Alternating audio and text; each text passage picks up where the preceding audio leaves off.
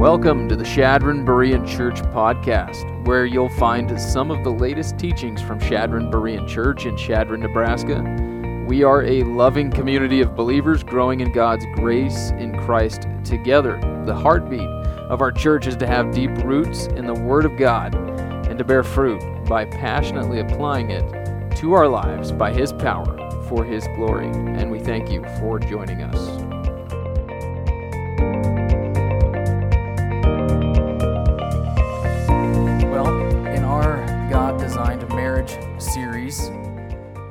We've been looking to build a strong Christian marriage and home.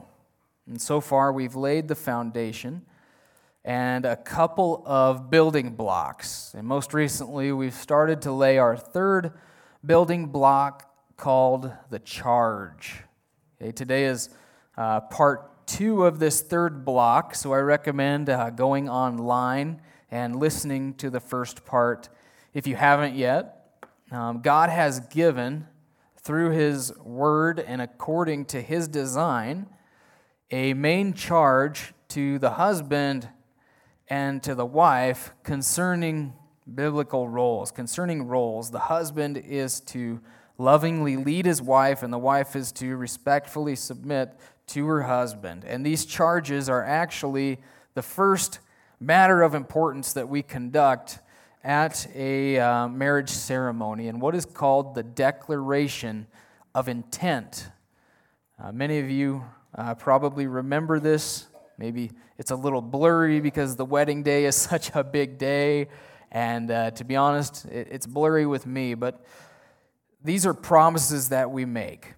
Once the bride has, has walked down the aisle, she's been ushered down the aisle by her father, um, reflecting that Genesis 2 picture of the Father, Heavenly Father giving Eve to Adam.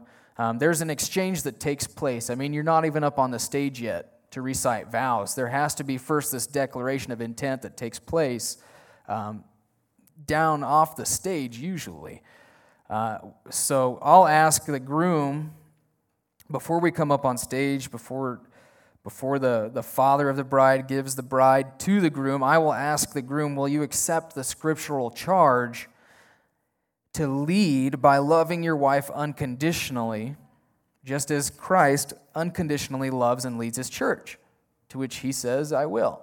And then to the wife, I'll say, Will you accept the scriptural charge to respectfully submit to your husband, just as the church does to Christ? To which she should respond with, I will. Now, again, not that it would ever happen, but think about this. If either one of them says, I will not, or I'm sorry, I just won't accept that charge, at that point, the ceremony just ends. You've never been to a wedding like that, have you? Yeah, praise God, right? But the ceremony would end right then and there if they said, I will not or sorry, I can't do that. We never go up on stage to recite vows. There's, there's no cake that's ever cut. I mean, uh, that means you're, you're never going to see them shove cake in each other's faces, unfortunately. And then everyone saves their gifts for the next wedding, basically, or returns their gifts to the store. That'd be pretty sad. But why?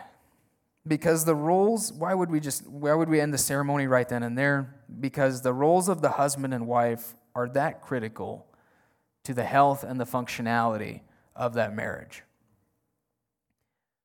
If a husband and wife want God's blessing on their marriage, it's not just enough to get married in a church building, you know, or a fancy church building with stained glass windows.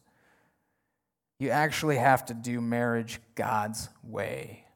It's not enough to get married in a church building, you actually have to be the church that obeys God's way of doing marriage. That right there is the difference. Doing it God's way or my way is the difference between building your home on the rock or building your home on the sand. Your marriage, your home on the rock or on the sand. And Howard Hendricks said in his book, Heaven Help the Home, a discernment of roles is absolutely indispensable for purposeful living, for marital efficiency, and for family functioning. And with that sobriety in mind, I want to return to Ephesians chapter 5, verses 21 through 33 this week, where we find one of the clearest statements on marital roles. And we're going to pick it up in verse 21, uh, where Paul is wrapping up this encouragement to the congregation at Ephesus. And since uh, the, the letter to Ephesians was actually an encyclical letter, which meant it was designed to be copied and sent around to the other churches, we could say uh, that um, God wants us to be spirit filled too. And spirit filled people have, he says, self control. Spirit filled people praise God. Spirit filled people give thanks to God in the name of the Lord Jesus Christ. And in verse 21, they are subject to one another in the fear of Christ or out of reverence for Christ. So we mutually submit to one another in the body, in the church, right? We should all have a, a mutually submissive, servant heart towards one another. I think uh, Mark 9:35 says it well, right? If you want to be great in the kingdom of God, you're going to be last, right? He who is first is last. He who is last is first. We have a please you first attitude towards one another. However, as we talked about in part one, when we looked at the necessity of mutual submission in marriage, it does not negate the authority and submission that exists in other structured relationships we have. So when Paul says, be subject to one another, he's going to uh, basically bounce off of this into these various relationships where submission and authority is required. And Peter does the same exact thing in 1 Peter chapters 2 and 3. So they both say we need to mutually submit to one another, and they all have these other uh, relationships where authority and submission is actually the structure of the relationship. Uh, these structured relationships mentioned in the same context of mutual submission in Ephesians and in 1 Peter would be that of children to parents, uh, back in their day, it would have been slaves to masters, or today we might look at it as employees to bosses. Obey your masters, right? Citizens to government, they talk about that. Um, church members to church leadership. And then wives to husbands. So the wives are not alone in this matter. But let's go ahead and pick it up in verse 21 and be subject to one another in the fear of Christ. Wives, to your own husbands as to the Lord. For the husband is the head of the wife, as Christ also is the head of the church, he himself being the Savior of the body. But as the church is subject to Christ, so also the wives ought to be to their husbands in everything. Husbands, love your wives just as Christ also loved the church and gave himself up for her, so that he might sanctify her having cleansed her by the washing of water with the word, that he might present to himself the church in all her glory, having no spot or wrinkle or any such thing, but that she would be holy and blameless. So husbands also ought to love their own wives as their own bodies. For he who loves his own wife loves himself. For no one ever hated his own flesh, but he nourishes it and cherishes it, just as Christ also does the church but we are members of his body. For this reason, a man shall leave his father and mother and shall be joined to his wife, and the two shall become one flesh. Now, this mystery is great, but I am speaking with reference to Christ and the church. Nevertheless, each individual among you is also to love his own wife, even as himself, and the wife must be see to it that she respects her husband. So we have started looking at last week in part one, we looked at the necessity of mutual submission. Then we started looking at the necessity of marital roles. And again, when we think of a role, I think we should think of a duty or a responsibility rather than a right. The husband's responsibility is to be the, the head or the leading initiator in love.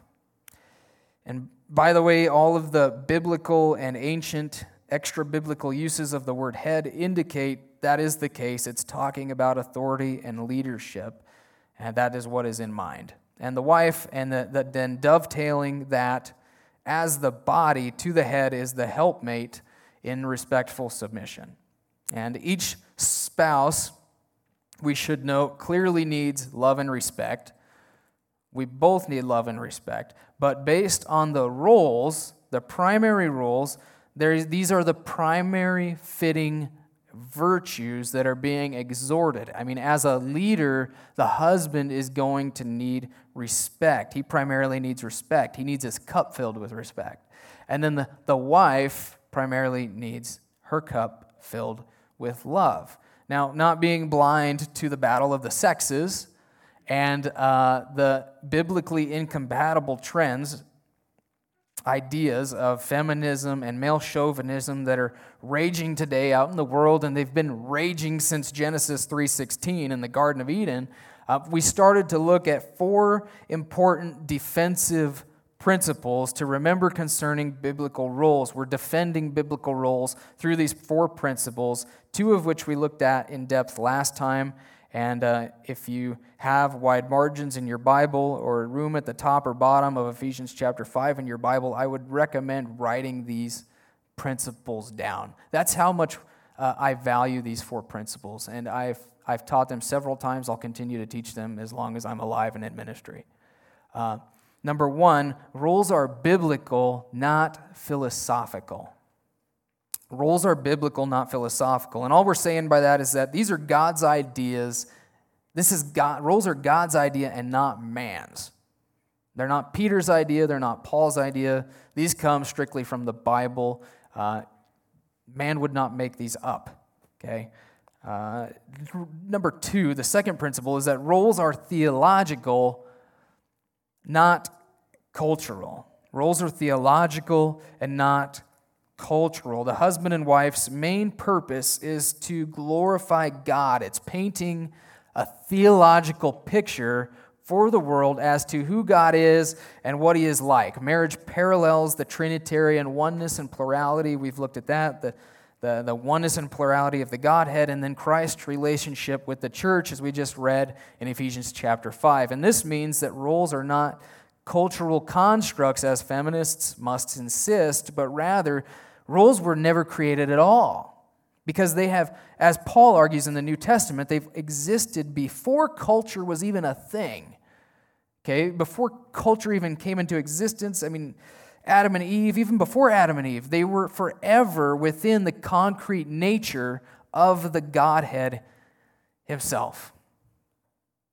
And reinforced then by the rebar of the order of creation and the events that transpired at creation. And I've got several verses there if you want to look that up later. Uh, the marriage of a man and a woman were designed to reflect the equality, the differences, and the unity in the Trinity.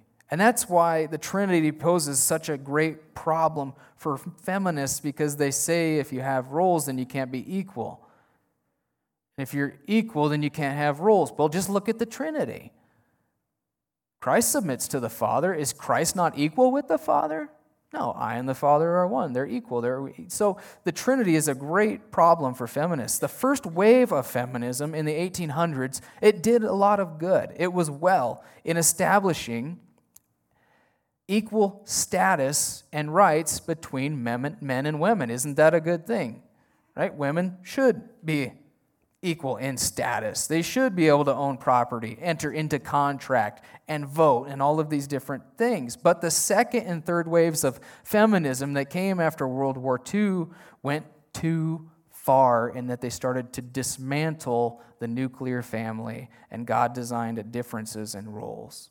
So, uh, our third principle is roles are functional, not personal.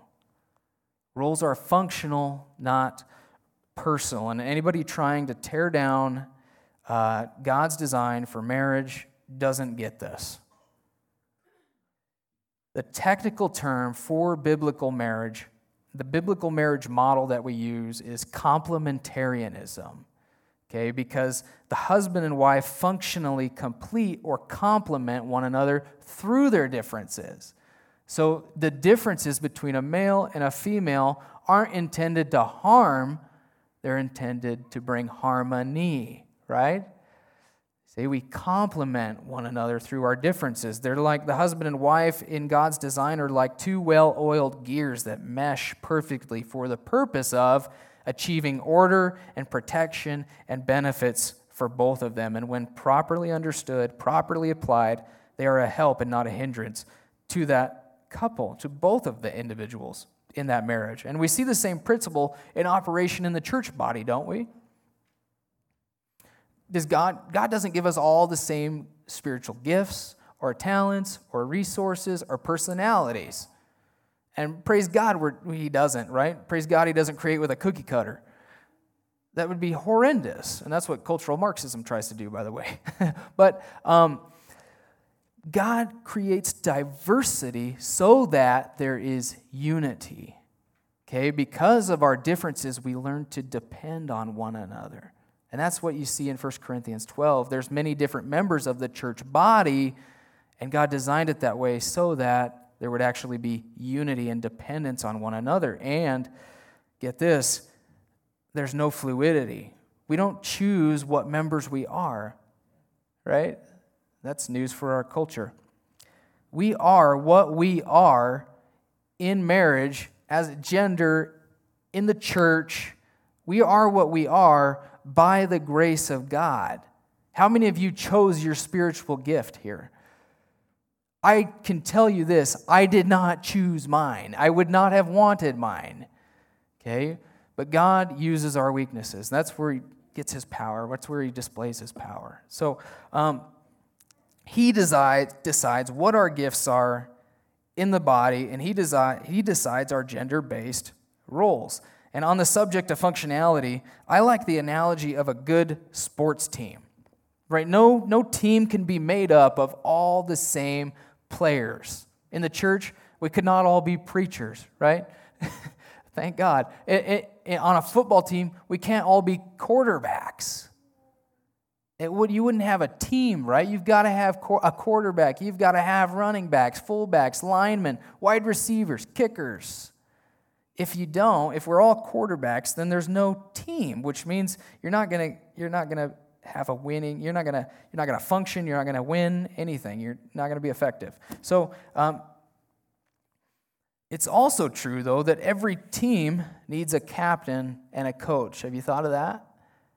So, not only do you have these diversity of players, you've got a captain who is part of the team and then a coach. And the captain and the coach sort of work together to get to know the strengths of each team member, thus allowing them to manage the team well, to call the right plays in the right situations.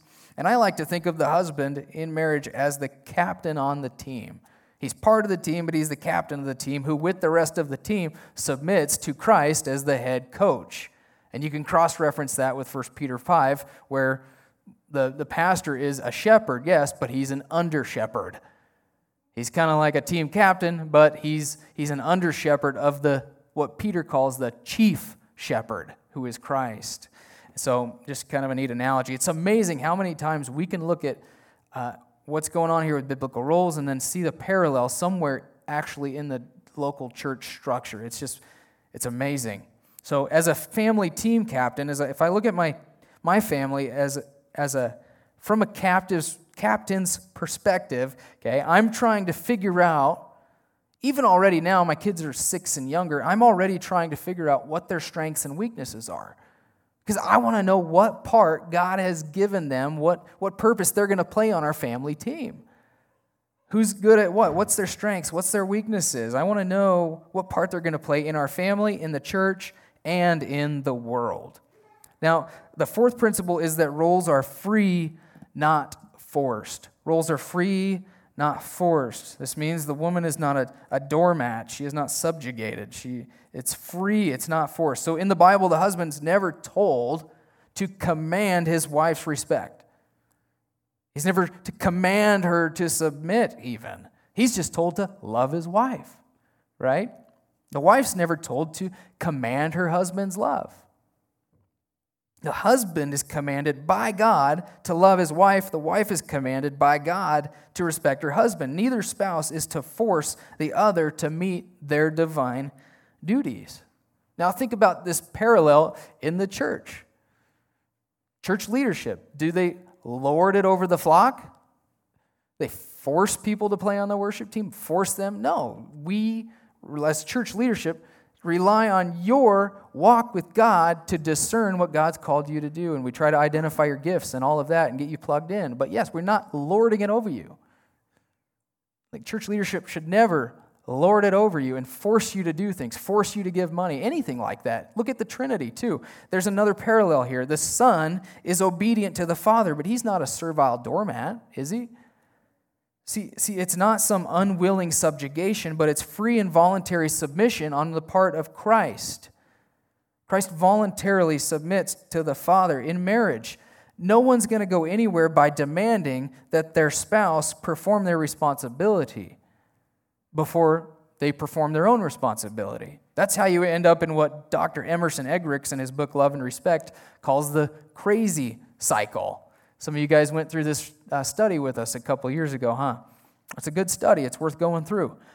In our, in our Godship ways, to use John LaBar's uh, terminology, we tend to operate by this conditional system of if you scratch my back, then I'll scratch yours. If you scratch mine, I'll scratch yours. We tend not to scratch someone else's back until they've scratched ours first. That's what God shippers do. That's a new term. Um, anyway, if we all operated that way, nobody's going to get their backs scratched, right? If you have to scratch my back first, I'm not going to scratch yours. You're operating the same way. No one's getting their back scratched.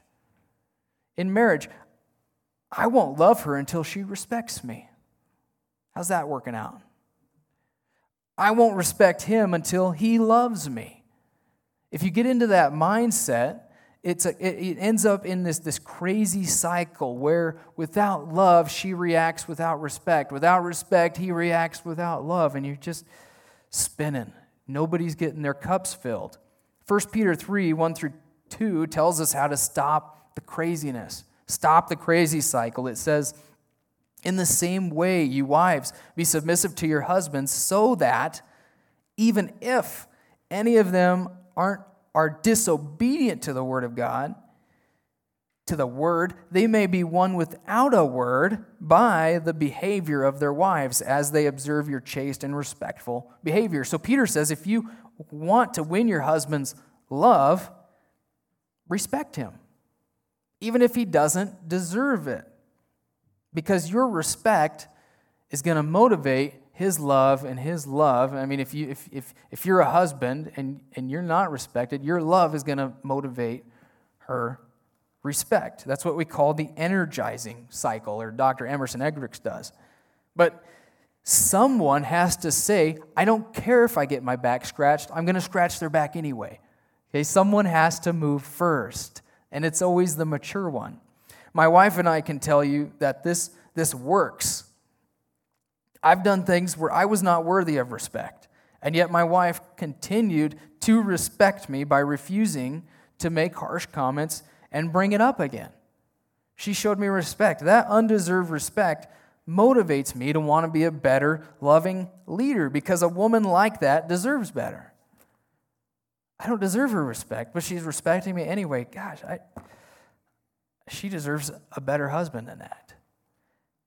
Just this week, I did the dishes for her and, and I readied the coffee pot before I, I left that morning, and, and she was so thankful. You know, you're such a great husband. She, you know, texted me. And, and, and you know what? It made me want to do that more. Guess what I did the next day? I did the dishes and readied the coffee pot for her again.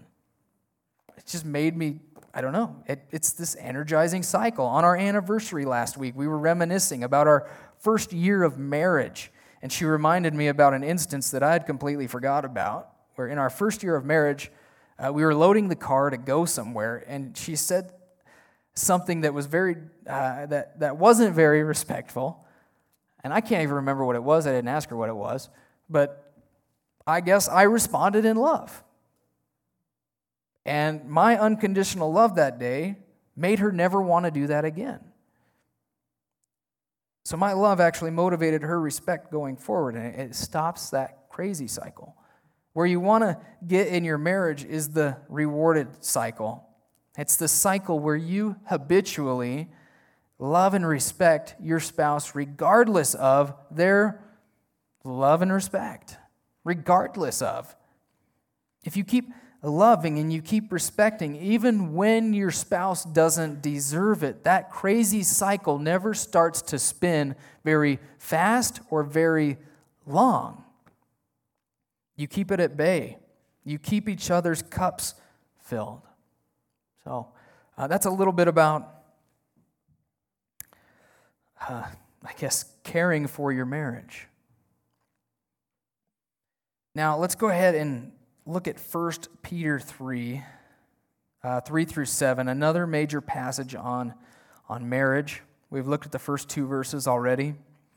Um, now we're going to read this and then we're going to talk a bit about each role specifically. Number, uh, verse 3, sorry. Your adornment must not be merely the external braiding the hair, wearing gold jewelry, or putting on apparel. Look at that. If you take that literally, it would say, Your adornment not, must not be merely external, putting on apparel. So he's not speaking literally. Don't start taking all of the, you know, and don't start unbraiding your hair and slipping your bracelets off. I've heard of women doing that and throwing them out the car window on the highway when they heard, the, heard about this verse.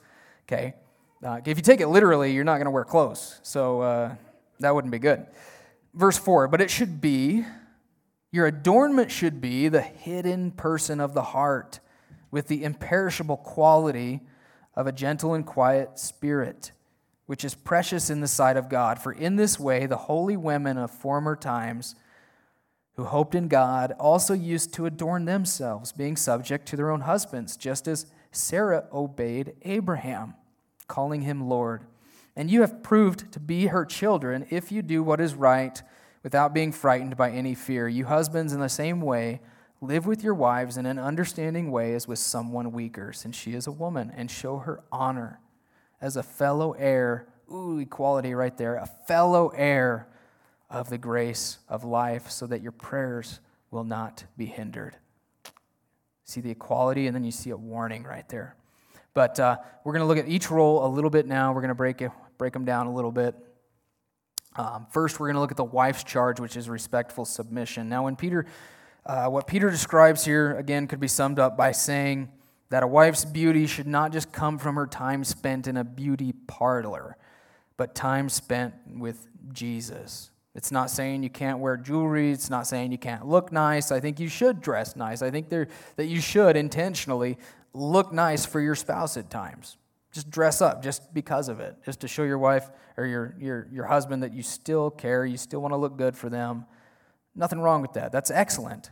But if you, if you take Peter's commands here too literally, it's going to mean you're not going to wear clothes at all, right? But I just think it's funny because people start, they get into legalism here. This verse has been used for a lot of legalism, right? I can't wear jewelry. I have to wear $7, you know, clothes from Goodwill and whatever, okay? It's not a legalistic dress code. It's just like Proverbs 31:30. He's saying your inner beauty is more important than your outer beauty because the inner beauty is going to last. The outer beauty, it fades, right? Gravity takes over. Um, the inner beauty, Peter says, is going to lead to the silent preaching of a lovely life. I like that. Being a wife God's way means you're not throwing your weight around, you're not trying to manipulate your husband into doing things your way all the time. Um, you, you, as a godly wife, place importance on inner beauty. A wife like that, Peter says, is a true daughter of Sarah. A daughter of Sarah. Now, Peter uses Sarah's example from uh, Genesis 18:12, where she called Abraham Lord. Maybe your translation says master. Now, this doesn't mean every wife has to call her husband Lord or yes, sir, no, sir to his orders or something like that. In fact, Sarah, when Sarah said this, when she called Abraham Lord, she said it under her breath with a little touch of sarcasm, to be honest with you, because she was being sarcastic at the promises of God, like, yeah, right, you know how old I am? I'm not going to bear children. You know, so, oh, so anyway, the sarcasm wasn't directed at Abraham, but at the promise. But she says it under her breath. And isn't it true that the things that we say under our breath tend to be more representative of what's actually in our hearts? What's truly in our hearts that we might not say out loud. So you see Sarah's heart and that she respected and prized Abraham as her protector and provider and her leader. She's saying, Abraham's my man. He cares for me. I love him. I trust him. I trust his leadership. And you see this, don't you, in the way that she followed Abraham to nowhere, right? so God calls Abraham to leave Ur and go to the land of Canaan. And God didn't tell Abraham exactly where he's going. I mean, it's like she had to just up and follow him and trust trust his walk with God. It's, it's amazing. It's, Sarah and Abraham have become a great example to my wife and I. Sarah leaving the familiarities of Ur of the Chaldeans to go to the land of Canaan. Uh, before my wife and I married, I told my wife that I had an inkling the Lord's going to call me, and He's calling me into ministry, and I didn't know where I was going to end up. And so while we're engaged, but before we, we were actually wed, I asked her if she was willing to follow me wherever God called me. Now, she said yes. And now that, that doesn't mean that I drag her along wherever we go without consulting her, right? You understand that. When every step of the way that we have, we've moved from Alliance to LaGrange, Wyoming, to Santiago, Chile, to back to Alliance, to Chadron, Nebraska, I mean, wherever the God, God has started working, whenever He starts working in my heart, I'll let her know and then we'll pray about it, and then we walk through it together. And we go there with one heart and one mind. And my wife is a true daughter of Sarah, and I'm so thankful for that. But I share that because uh, maybe some of you guys have a similar situation. But uh, godly wives also, we should know, primarily care for the home and the children. While we're here, we have to consider the first and basic foundational descriptions of Adam and Eve's roles in Genesis and the exhortations given to men and women throughout the scripture. Okay, while both of their roles are going to overlap at times. It's very clear that the husband is primarily the, primarily the leader, the protector, and the provider, while the wife, as the helpmate and mother, is primarily responsible for homemaking and nurturing children. Now, don't throw tomatoes at me because this is the Word of God. This is not me. And that's what gives me the confidence to say that this morning, to say the things that I am. My job is to preach the Word of God. Society hates this, doesn't it? See, society bucks this idea as some sort of social patriarchal construct. But it's very painful for our culture to buck against it because it's built into us physiologically by natural law. Okay? Only women, and this is getting lost today even, who would have guessed? Only women have the proper equipment to give birth and nurture children, right? While men were given strength to protect and provide. So while she's eight months pregnant or nursing a two week old child, how convenient that God made the man the protector and the provider. You see how they dovetail? Even physiologically, it, these roles make sense. Uh, now, again, this doesn't mean that women cannot work outside of the home if and when appropriate.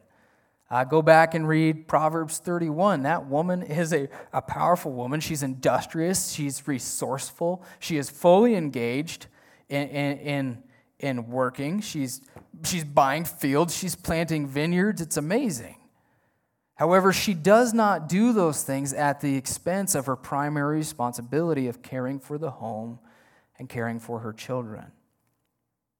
So she works, but not at the expense of the home and the children. And I say this gently, but what I think the church needs today, living in the last days of itching ears, we don't like to hear this kind of stuff. But what I think the church needs today is a rather rude awakening of the biblical homemaking and nurturing responsibility of the woman. Children need their moms to be moms, especially in those early formative years.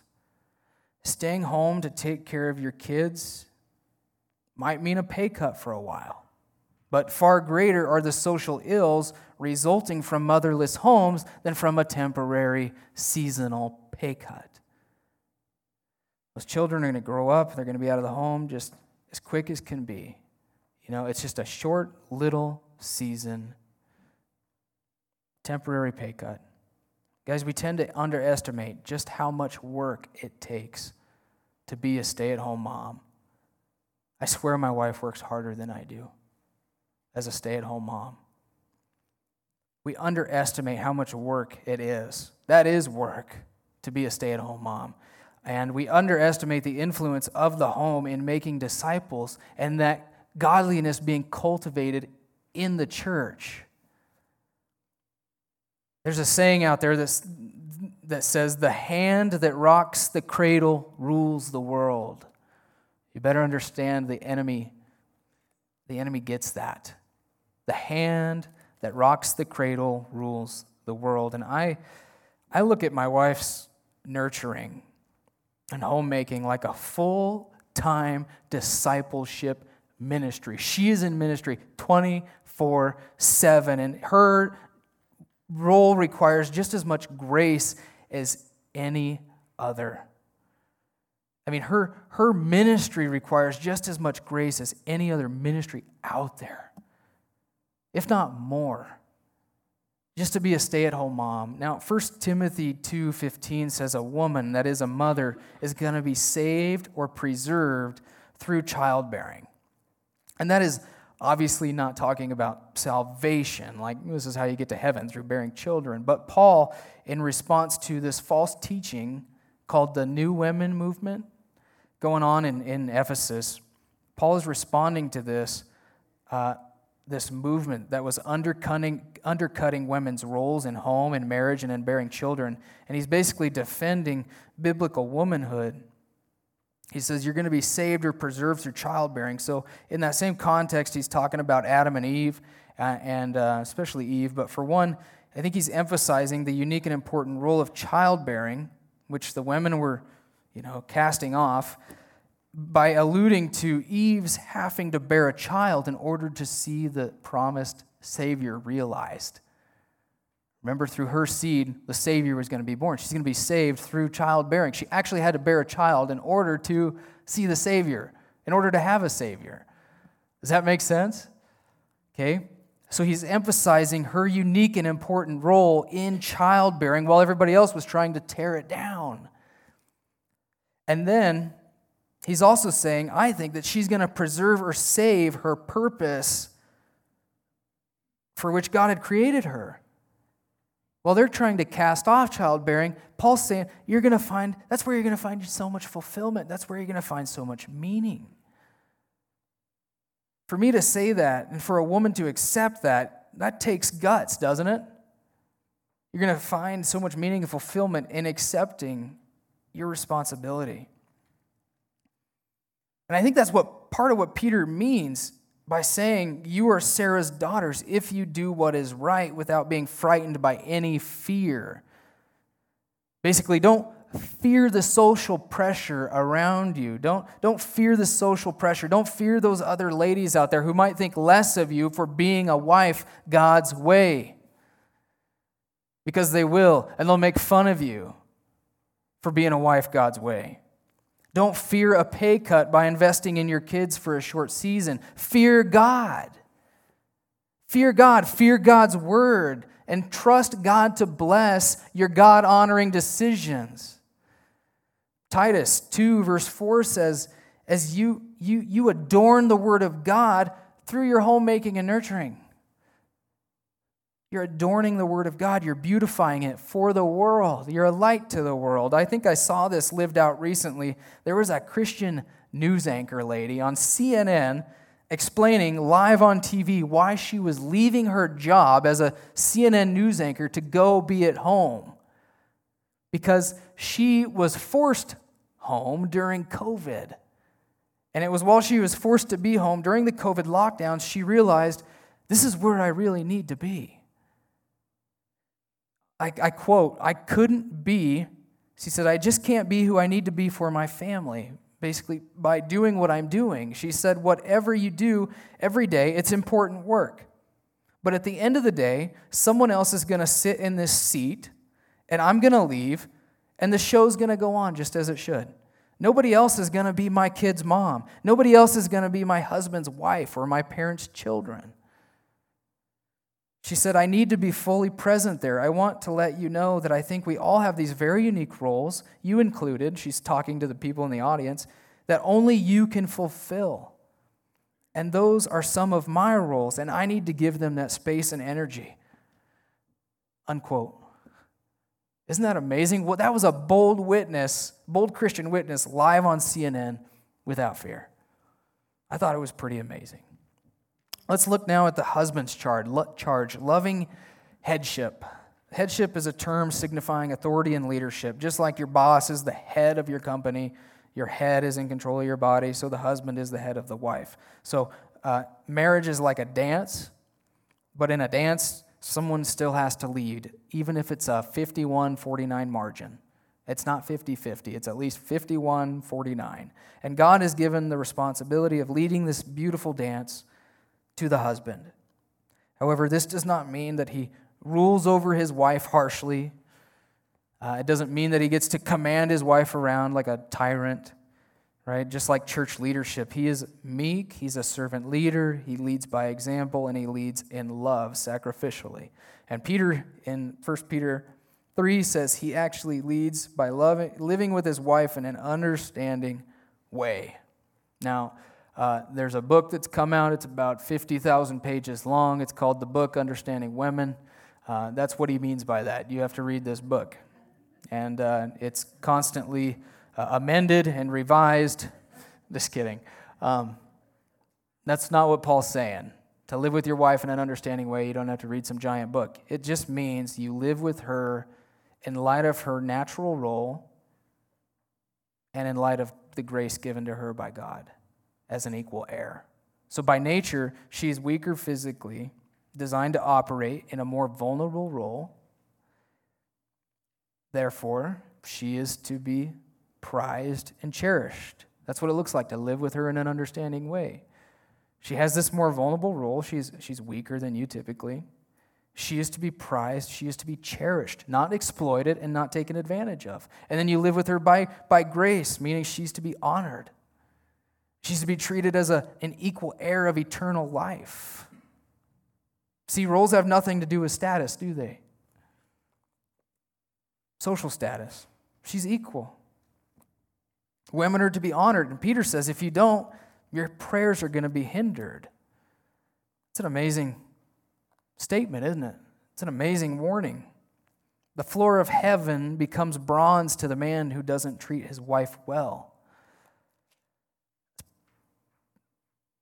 Powerful warning. If I'm not treating my wife well, I can't expect God to hear my prayers. What Peter's teaching here actually would have been a dangerous idea in his day. Because in his day, the emperor was the one who determined people's social status, including the women, and the women were not equal status. And I was just watching a video this last week, and it, it, said women were forced to sit up in the nosebleed sections at the Coliseum, and they had to use separate entrances and exits. So you talk about the Bible actually elevating the woman, being countercultural, right? It was revolutionary to the women's value, what Peter is saying in his day. Now, uh, concerning man's primary responsibility to, to provide, I want to say that one of the biggest problems men have today is to think that if they provide for their wife and their family materially, then they've done enough. I feel like that's it. And providing is good. If we don't provide for our families, the Bible says we're worse than an unbeliever. But we must not confuse providing a living with actually sharing a life together. Think about that. Don't confuse providing a living with sharing a life together. Chuck Swindoll tells of a man who lost his 42 year old wife and the mother of his kids. 42 years old, he lost her, and at the graveside, he was weeping on Charles Swindoll's shoulder, saying, I gave her everything but myself. Nice car, the nice home. I gave her everything but myself. I gave her things, but I didn't give her my time, my attention, and my ear to listen as she spoke. That's, that's pretty graphic. That's pretty sad. That was, that's a wake up call to us men. Many men are very good leaders while they're dating. Right? They're, they, they take a leadership role in the dating relationship. They're the one calling the woman. They're, she, he's, he's making decision. He's pl- planning dates. He's setting goals. He's opening the car door for her. He's buying flowers. He's treating her like a queen while they're dating. And then they get married and, and, and they act like we men act like providing is enough, and then we start to treat our wife like she's our mom. I've provided, therefore, I'm going to go home, sit in my recliner, and she's going to do everything else. She's going to serve me, basically. Providing things is only a small part of what a husband is called to do. As a result of the husband's example and his leadership, our wives and our family should become more and more sanctified in Christ likeness. We're to provide materially, but also spiritually. Godly husbands are also good managers. That's the next main point. We're, they're good managers. And we all know there's a difference between good managing and bad managing, which would be more like controlling everything right? Management doesn't mean you do everything, management doesn't mean you control everything. Good managers are stewards who can properly delegate authority and responsibility. I say that because in desiring to carry out biblical roles, there's an extreme and unhealthy uh, version of codependency where the husband uh, needs to be needed for everything, and the wife who can't make any decisions on her own without the husband has to ask him for permission for everything. That's not what we're talking about. We're talking about true complementarianism. Wise and good husbandry is going is to be balanced. I've had occasions in my own marriage where I had nothing to do with a decision, but I overlooked it because I'm not going to be that guy. I'm not going to be that controlling husband that has to control every single decision that goes through our household right? I'm gonna I'm, I'm gonna trust my Proverbs 31 women to make wise decisions. Woman to make wise decisions. Sorry, that shouldn't have been plural. I saw some faces out there. Um, wise and good husbandry is balanced. It it it refuses to be a controller and, and, and trusts trusts his wife. One of the most memorable excerpts from Chip uh, Ingram's book, Marriage That Works, again, we got free copies out there for you. Uh, he talked about how men need to beware of being PC husbands. There's the politically correct husband who, in fear of being called a bigot, refuses to step up and lead. He refuses to be a man. The other is the pseudo Christian husband who is more of a tyrant and he throws his weight around. He, his idea of leading the family is basically throwing his weight around, telling everybody what to do. He doesn't actually lead his family in worship or Christ likeness. He just barks orders and, you know, commands commands his wife to respect him, kind of guy. See, neither one of those PC husbands is the real deal.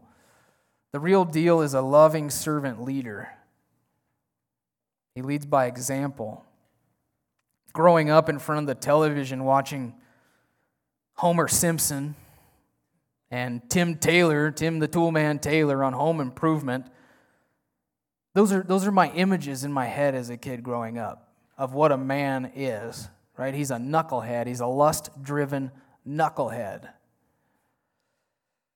So I've had to retrain myself to see men biblically.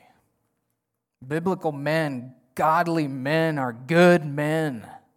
They're virtuous, they're intelligent, they're wise, they're sacrificial. They war against sin. They, they want to lead their families in the things of God. They want to pass on the things of God to their children. They want to be teachers. They're cultivators of good in their home. They're sacrificial. I tried to define husbandry this morning.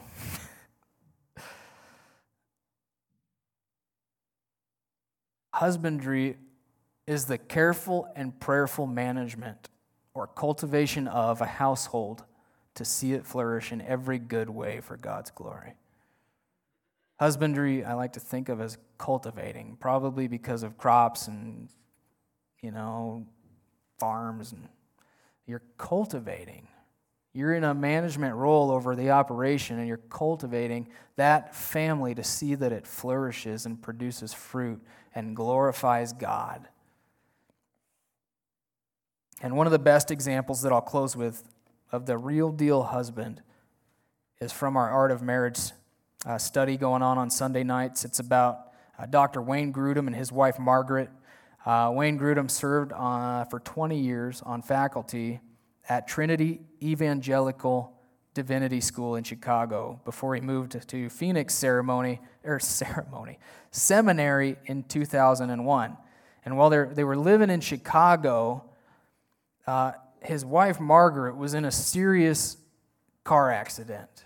And from on, there on, she began to just experience chronic pain. And a few years later, after experiencing chronic pain, uh, there was a friend of theirs offered, offered them their home in Phoenix, Arizona for a vacation. And so, well, they, they, they took up the offer, obviously, and they're on vacation in Phoenix. And while they're there, Margaret didn't have any chronic pain that she was used to. However, as soon as they went home to Chicago, the pain returned immediately. And then they thought, well, maybe that was a fluke. So they go back down to Phoenix for vacation again, and the pain goes away. They return home, there's the pain again. It was the dry and arid climate down there really helped her pain. So, having discovered a seminary there in Phoenix, they, they started to pray about maybe we should move there. And Wayne's just a reading through his Bible, he comes across Ephesians chapter 5, where it says women are to, uh, or sorry, husbands are to love their own wives as their own bodies. And so he says to his wife, Margaret, if I, if I felt the pain that you're feeling, would you move to a different climate for the sake of my own body? Would I move to a different climate for the sake of my own body? And she just kind of laughed, right? Like, yeah, I'd, like it wouldn't take me a minute to make that decision. I'd be gone in a heartbeat. But at the same time, she didn't want Wayne to move just for her, right? So the Lord was really blessing his ministry in Chicago, and he, she had a strong sense they shouldn't leave just for health reasons. And so they started to pray about it more. They were, they were praying about it daily, and um, finally, on a walk one day, she said, Wayne, I've decided what I think about Phoenix Seminary. And Wayne was excited. All right, she's made up her mind. And she said, I've decided you have to make the decision. she had a biblical conviction too. It felt biblical and it felt right to him that she deferred to his leadership, and out of love for her as his own body, they moved there, and his ministry is more blessed than it's ever been. It's a pretty powerful and beautiful story, isn't it? Now, with this series, I've been presenting uh, several precise applicable challenges at the end of each message. At the end of each message, and today, I want to challenge those who actually aren't married, those who may be dating or thinking about marriage. Maybe you're engaged, and my challenge to you is to make a purity covenant. Maybe you've already blown the purity aspect most people do in their dating before marriage, right? make a purity covenant from here on out. If, if, if you're the man and you're listening to me, you need to initiate that purity covenant in your relationship. I had to do the same early on in my relationship with my wife while we started dating. Initiate a purity covenant, and you be the one to do it. And I'll tell you why. Because number one, you will regret not staying pure until marriage. It's going to make your wedding night special. Number two, Trust is being built during the dating stage. Your lack of self control before marriage creates a lack of trust while married. Okay? Number three, without the man setting boundaries, and Swindoll talks about this in his book, there is a weird phenomenon that occurs when roles actually get reversed during marriage. I don't know what it is, but somehow the roles get reversed. It starts to set the tone for the marriage because the man in dating has not stepped up and been the godly man that he's called to be. So that's my challenge. And we're going to close with a song right now called Lead Me by Sanctus Real.